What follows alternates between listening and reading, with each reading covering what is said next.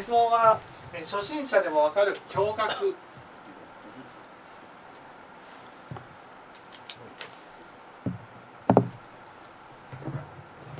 ね。じゃあ清盛さんに聞きましょうか。初心者に話をするときに一番大事な驚愕は何でしょうか、はい。師匠体です。まあ師匠体なんですけどそれ以外にそれ以外に、うん、因果の通り。うん、因果の通りですね。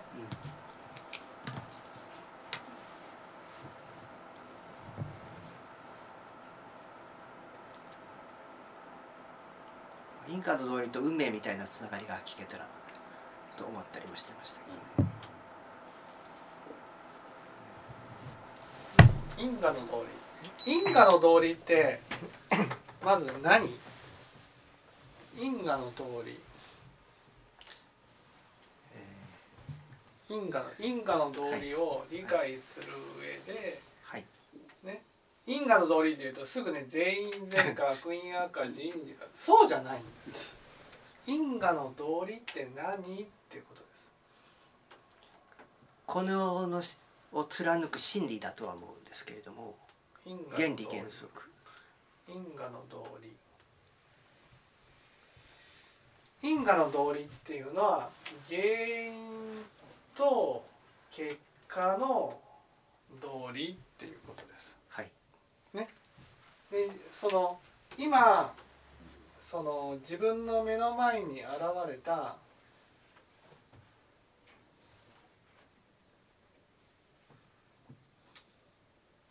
現実これが結果ってことですね。はい例えば人がいっぱい辞めてしまったならばその辞めてしまったという現実。それが結果っていうことです。ね、そこにはその現実を生み出すような種まきがあった。それが因っていうことです。ね、これを、ね、あそうなんだなそうなんだなっていうのは自分の種まきによってこの現実が生み出されたんだなっていうことをまず認めるっていうことが因果の道理っていうことなんです。ところが私たちは自分の種まきでこの現実っていうのは都合の悪い現実がやってきたと思いたくないんです。そこでどうなるかっていうと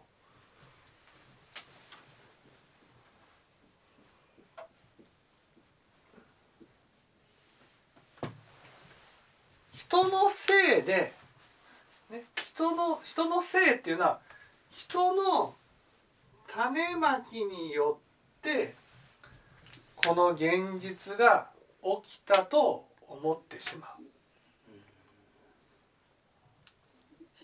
環境とかもですか？えっと環境とかもそう。そういう環境だと。つまり自分純粋に自分の種まきがこの現実を生み出したんではなくて人の種まきのせいで、ね、例えばまあ分かりやすく言えばあのある家庭で言ったらね。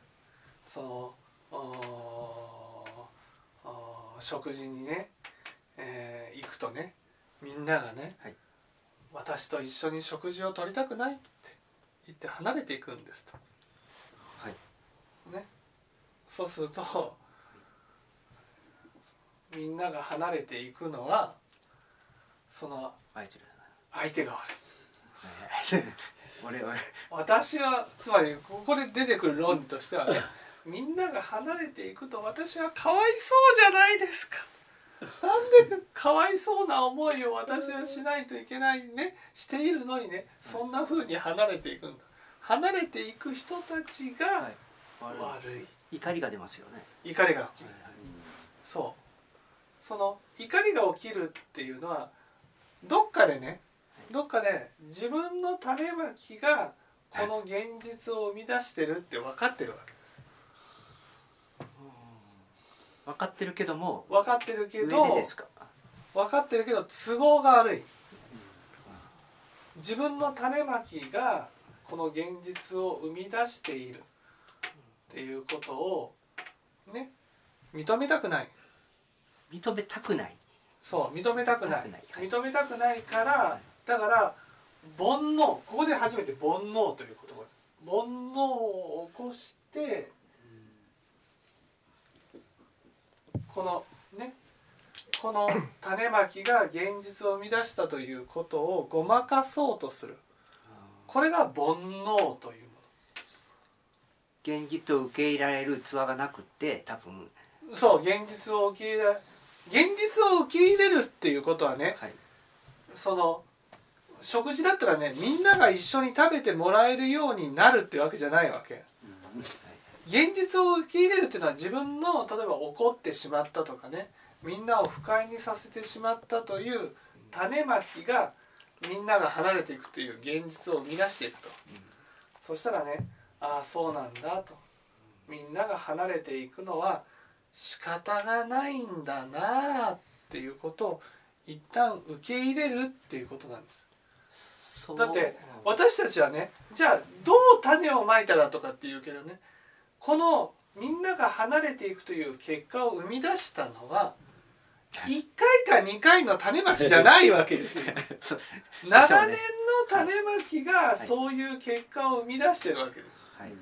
だから因果の道理を受け入れるっていうことはねえじゃあ良い種をまけばいいんだとかね悪い種まきをやめればいいんだとかねうん。そういうのじゃなくてまずはそのこの種まきがはい。こういう現実を生み出したっていうことを受け入れるってことなんです。だからこの現実をもう甘んじて受けていく。みんなが離れてしまって寂しい思いをしていくような食事をしていく。それをなんていうんですかね不満を起こすことなくね怒りを起こすことなくまあ仕方ない自分が不快な思いをさせてしまったからこんな結果になってしまったのは仕方がないなっていうふうに受け入れていくっていうことがまず因果の道理で大事なわけです。過去の自分の行為の集積だからそうそうそうそうそう。だからこれから種をまいてもね、はい。現実が変わるまでに時間がかかるわけですよ。それ自分を否定することになります。今までの自分のそう今まででの自分今までの自分がこれを生み出した、はい。それを思いたくないわけですよ。思いたくないですよね。だから人のせいだと。つまりこんな現実を、ね、こんな現実を人がやっている。つまり離れてい人が離れていったから、はい。私は寂しい思いをしているんだ。はい。みんな意地悪で離れていったんだ。うん。こういうふうに思ってしまう。すごくわかるんですけどすまあ例えばその方には話をするとですねうん。やっぱそれを聞いてくれる人だったらいいと思いますけどうん。多分聞く耳がないと思うんですよ、そう聞く耳がない。はい。聞く自分耳がない、が否定されてるようにしか聞こえないから。聞く耳がない場合はその現実をちゃんとねみんなが離れていくという現実をたとえその人が怒っていながらも、はい。まあこの現実を味わわせてあげることが、はい。これが親切になるわけです。だってこの現実をまず受け入れるつまりうん。因果の道理というとねどうしても良い種をまくんだ悪い種をやめるんだとかねそういうふうなことばかりはい、これからやっていきましょうというね。そうか考えちゃうんです。はい。でもね因果の道理で一番大事なのはあなたの今の現実はあなたの今までの種まきが生み出したものでありねそれが、ね、もうどうしようもないものなんだよということを受け入れるところにあるわけです。だこういう種まきが、ね、例えば人に嫌われるような種まきが人が離れていくっていう結果を生み出した。ね、それをああ自分がこういう種まきをしていたからこういう結果になったんだなっていうことを受け入れていく。それが大変なんです。だって私たちは自分の種まき良い種まきしかしてないと思ってるから。いい種まきしかしてないと思ってるからね。だからこんないい種まきしてる私がこんな現実を受けるはずがないとこういうふうに思う。だから人のせいっていうふうに思う。そしてみんな権力が欲しい。なぜか権力があれば人を動かして自分の思うような現実を起こすことができる。からそうですね。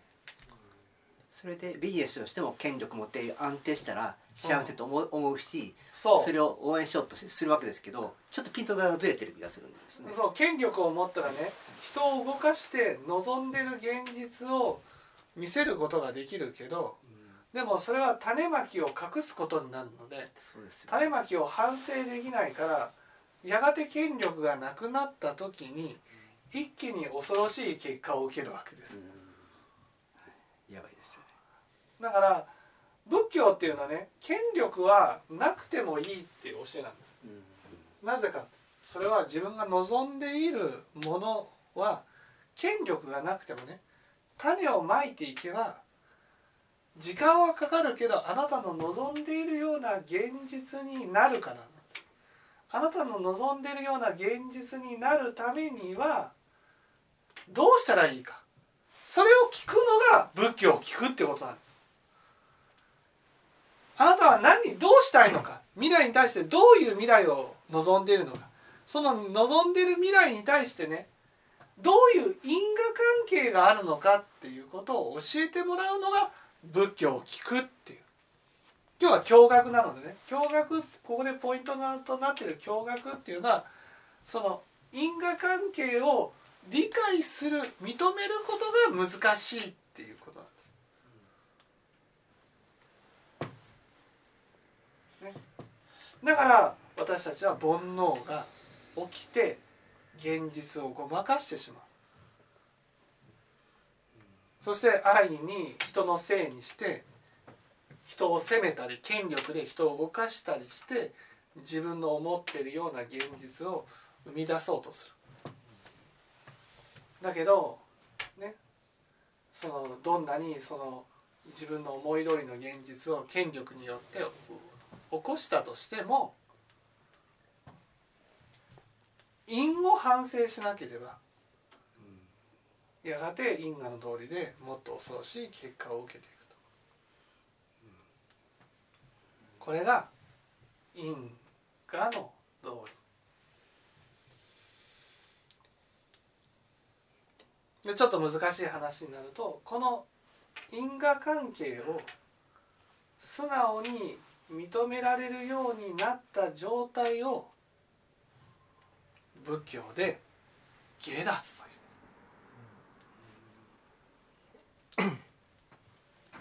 因果の道理を理解し、ええ。どんなに都合の悪い現実であったとしてもはい、それを受け入れて自分のまいた種まきがこれを生み出したんだなと。こうやって受け入れられることを下脱と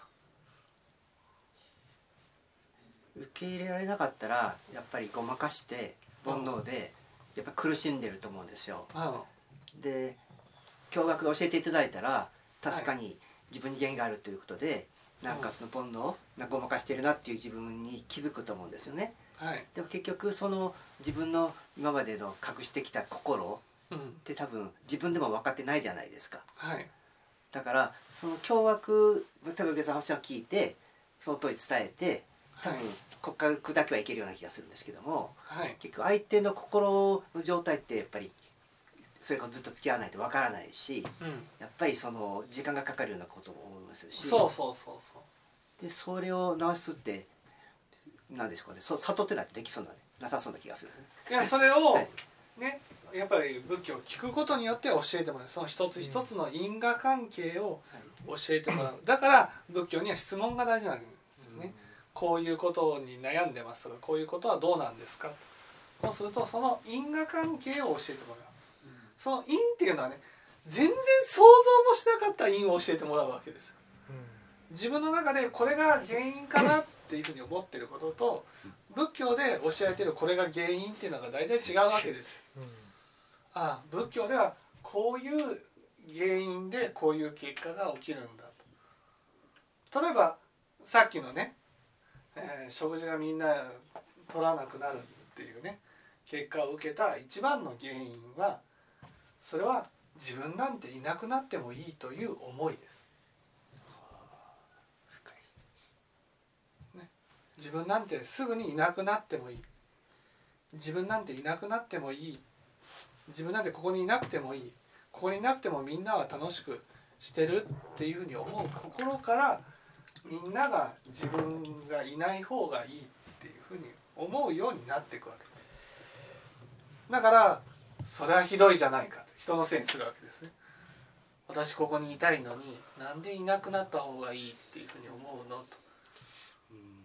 今のことはもうなんとなく僕聞いてるから想像はなんとなくつくんですけど、うん。本当に思ってるかと言われると相当心の底のような気がするんですよね。いやこれはこうそのいなくなってしまった別に諸富さんがいなくなってるわけじゃないはい、ですから、そうですね。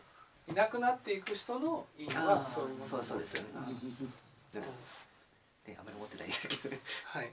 あの例えば因果で考えるときに原因と結果ですよね。はい。でこれが例えば自分の病気とかだったら自分だけの、まあ、問題とも考えれるのであれなんですけど、これが、まあ、今例えばその誰かとの食事とか、まあ、誰かが例えば一斉に職場から人が辞めるとかはい。この辺の現実ってなるとあの言うと,、えー、と自分の原因結果だけじゃなくてやっぱどうも私としてはその他人のせいじゃないですけどうん。他人のその影響っていうのも原因因果の中に入ってくるような気がするんですよね。この場合はですねみんなが一斉に辞めていく場合は、うん。そこにいる責任者のうん姿勢によって決まりうんます、うんだから自分の種まきは関係ないかもしれないけどその人の責任者の姿勢がうん。そういう結果を生み出すっていう。うん。つまりうんそのその世界ね例えばし職場だったらね、うん。その職場という世界を誰が生み出しているのかその空気を誰が生み出しているのか、その生み出している人の因果によるっていうことですだから私が原因じゃないかもしれない。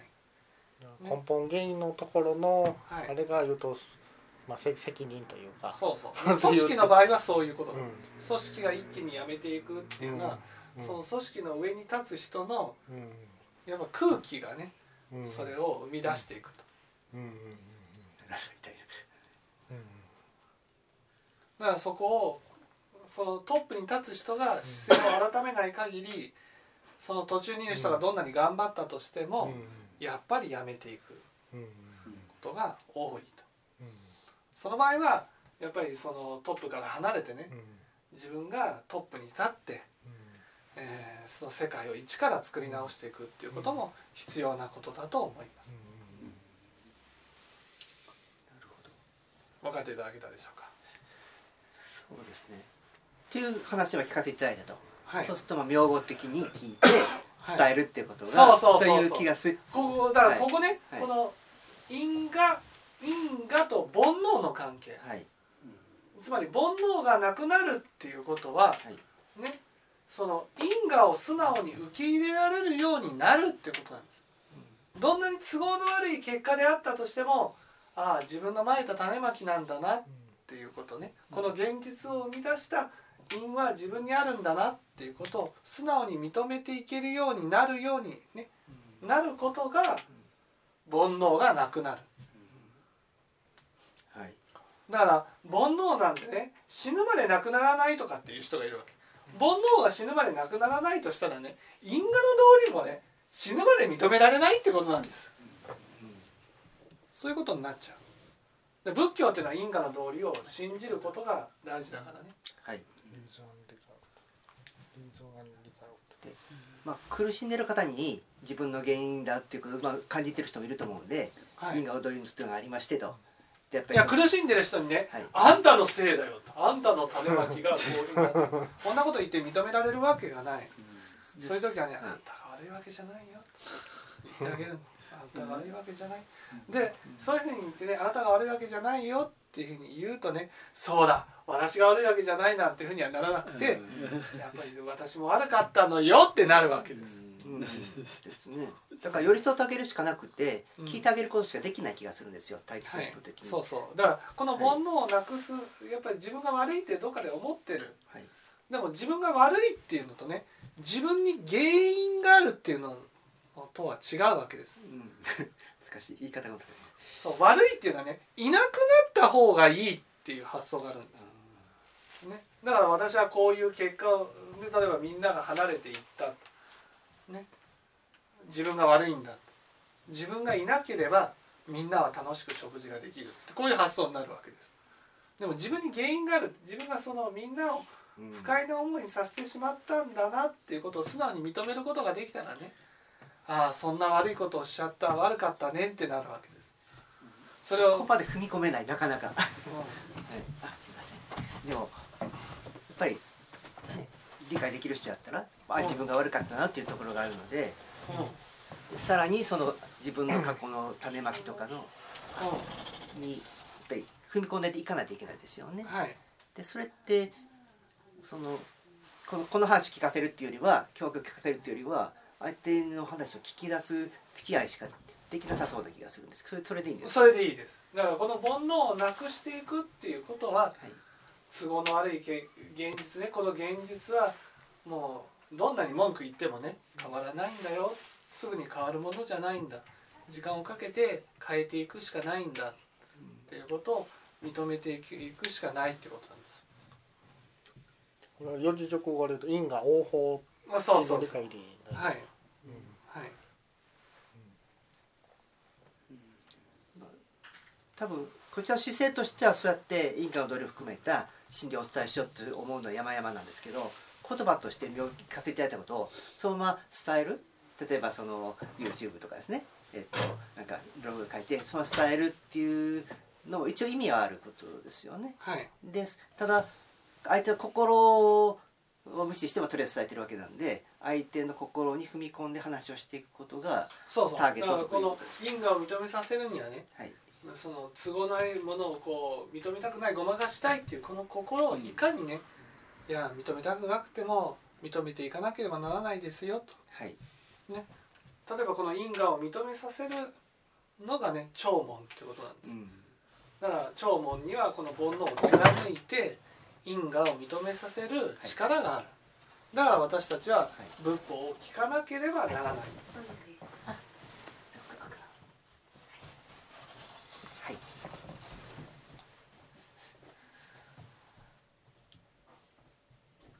だからえっとまあ知識だけでなくてやっぱりこの問答が必要なんですね。はい。はい、ということでやっぱりこの間の話で驚愕き伝えたらそれでも悟ら悟る、はい。そういうとこ行きますよとしてられたんで。あもちろんね、はい。その驚愕を伝えるってことは驚愕を伝えるってことはねはい。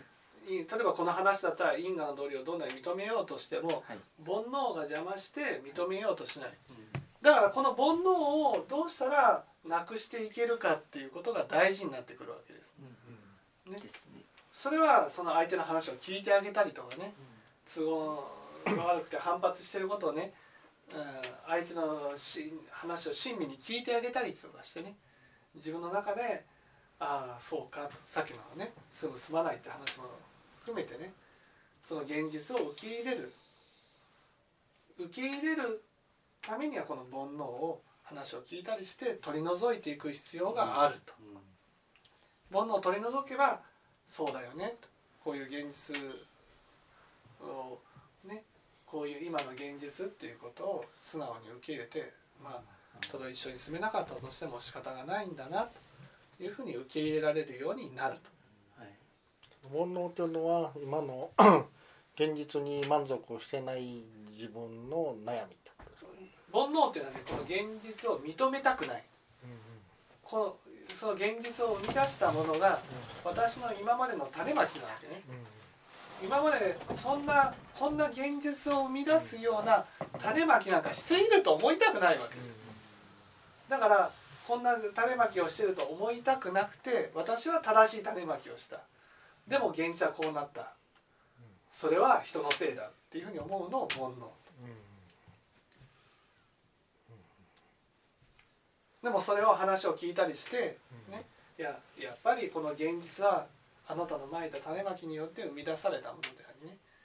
それはもうどうしようもないものなんだよっていうことを受け入れさせてあげることがそれが仏法でいう苦しみをなくしていく方法であり弔問なわけです。これ全部全部全て自分の問題ですよねって話。そうそうそうそう。結構なかなかあの難しいというか結構責められてるようにも感じるようなはい。因果応報ですもんね。そうそう。責められてるように感じるから だから話をする人はそのフォローしながらうん。話を聞いてあげながらうん。その因果の道理を認めさせるように話をしていかなければならないっていう。うん。